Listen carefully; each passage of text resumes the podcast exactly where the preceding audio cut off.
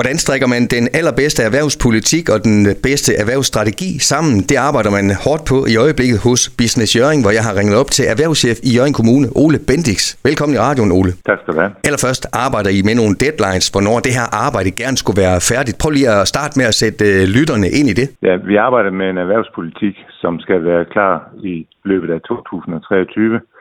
Og så har Business Young fået yderligere kvartal, altså frem til første kvartal 2024, til at afslutte erhvervsstrategien. Så vi har gjort det nogle gange efterhånden, blandt andet da vi lavede ungegarantien. Og det vi kan se, det er, at når vi er virksomhederne tæt med inde i øh, skriveværkstedet, så kommer der noget meget bedre ud. Forstå på den måde, at den strategi, der kommer ud af det, den kan virksomheden genkende sig i og mm. se sig afspejlet i.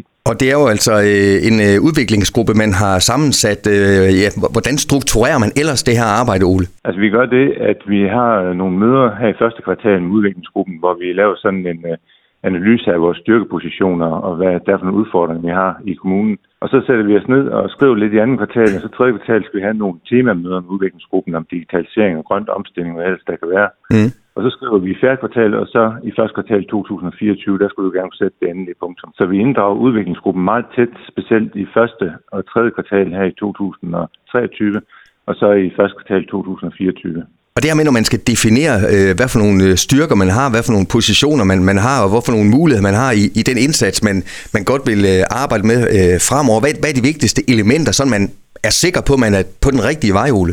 Det vigtigste er, at man er lydhør i forhold til virksomhedernes signaler. Fordi vi kan godt have en virkelighed, der vi sidder nede på Ampenstoften, men det kan være, at virksomheden ser noget helt andet.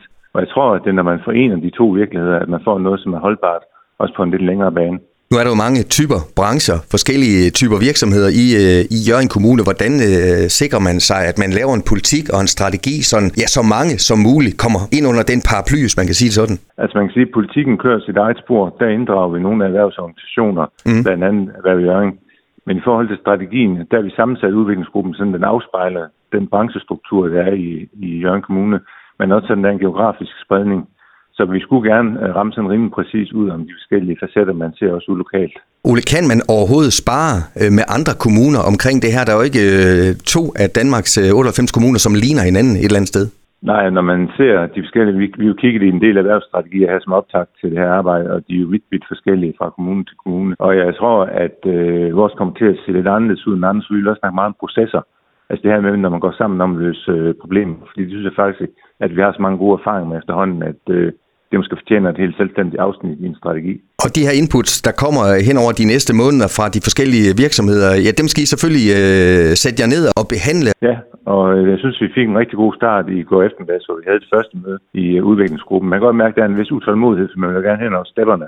Mm. Men vi synes, det er vigtigt, at der er god tid til, at vi får lavet en ordentlig proces på det, så vi hele tiden kan få øh, flest mulige perspektiver ind i arbejdet. Og Ole, lige til sidst, øh, hvad betyder det, hvis øh, den bliver så stærk, den her politik og også strategien øh, i, i forhold til også fremtiden erhvervsmæssigt for, for Jørgen Kommune? Kan sådan nogle ting her også være med til at, at sikre, at man også er en konkurrencedygtig kommune i, i mange år fremover? Det er det der formål i hvert fald, at vi ved jo godt, at vi kan mange ting i Jørgen Kommune, men vi er måske ikke helt så tydelige ved, hvad det er, vi kan gøre fremadrettet for at blive endnu stærkere. Så hvis vi får defineret nogle klare styrkepositioner, som vi skal satse på, i de kommende år, så tror jeg, vi får en langt mere stringent erhvervsindsats, end vi har haft tidligere. Og vi har vel set nogle virksomheder, som har været omstillingsparate i de senere år, både krig i Ukraine, corona, med de udfordringer, det nu gav, øh, som man kan sige, man, man, øh, man, er, man er vel øh, en del af en omstillingsparat kommune. Er det også nødvendigt, som I ser det? Ja, det er man i høj grad. Altså, det er jo helt vildt, hvad der er sket de sidste to-tre år. Mm. Men det vi også skal se, det er, at der er nogle virksomheder, der, der mestrer den her omstillingsparathed bedre end andre. Og der er det jo helt vildt vigtigt, at vi både kan hjælpe dem, der har rigtig meget gang i det, og dem, der måske skal have en ekstra hjælpende hånd for at komme op i, i de omdrejninger, der er nødvendige, så faren en virkelighed, som vi har.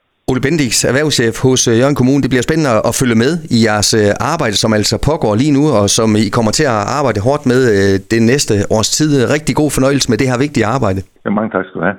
Du har lyttet til en podcast fra Skager FM. Find flere spændende Skager podcast på skagerfm.dk eller der, hvor du henter dine podcasts.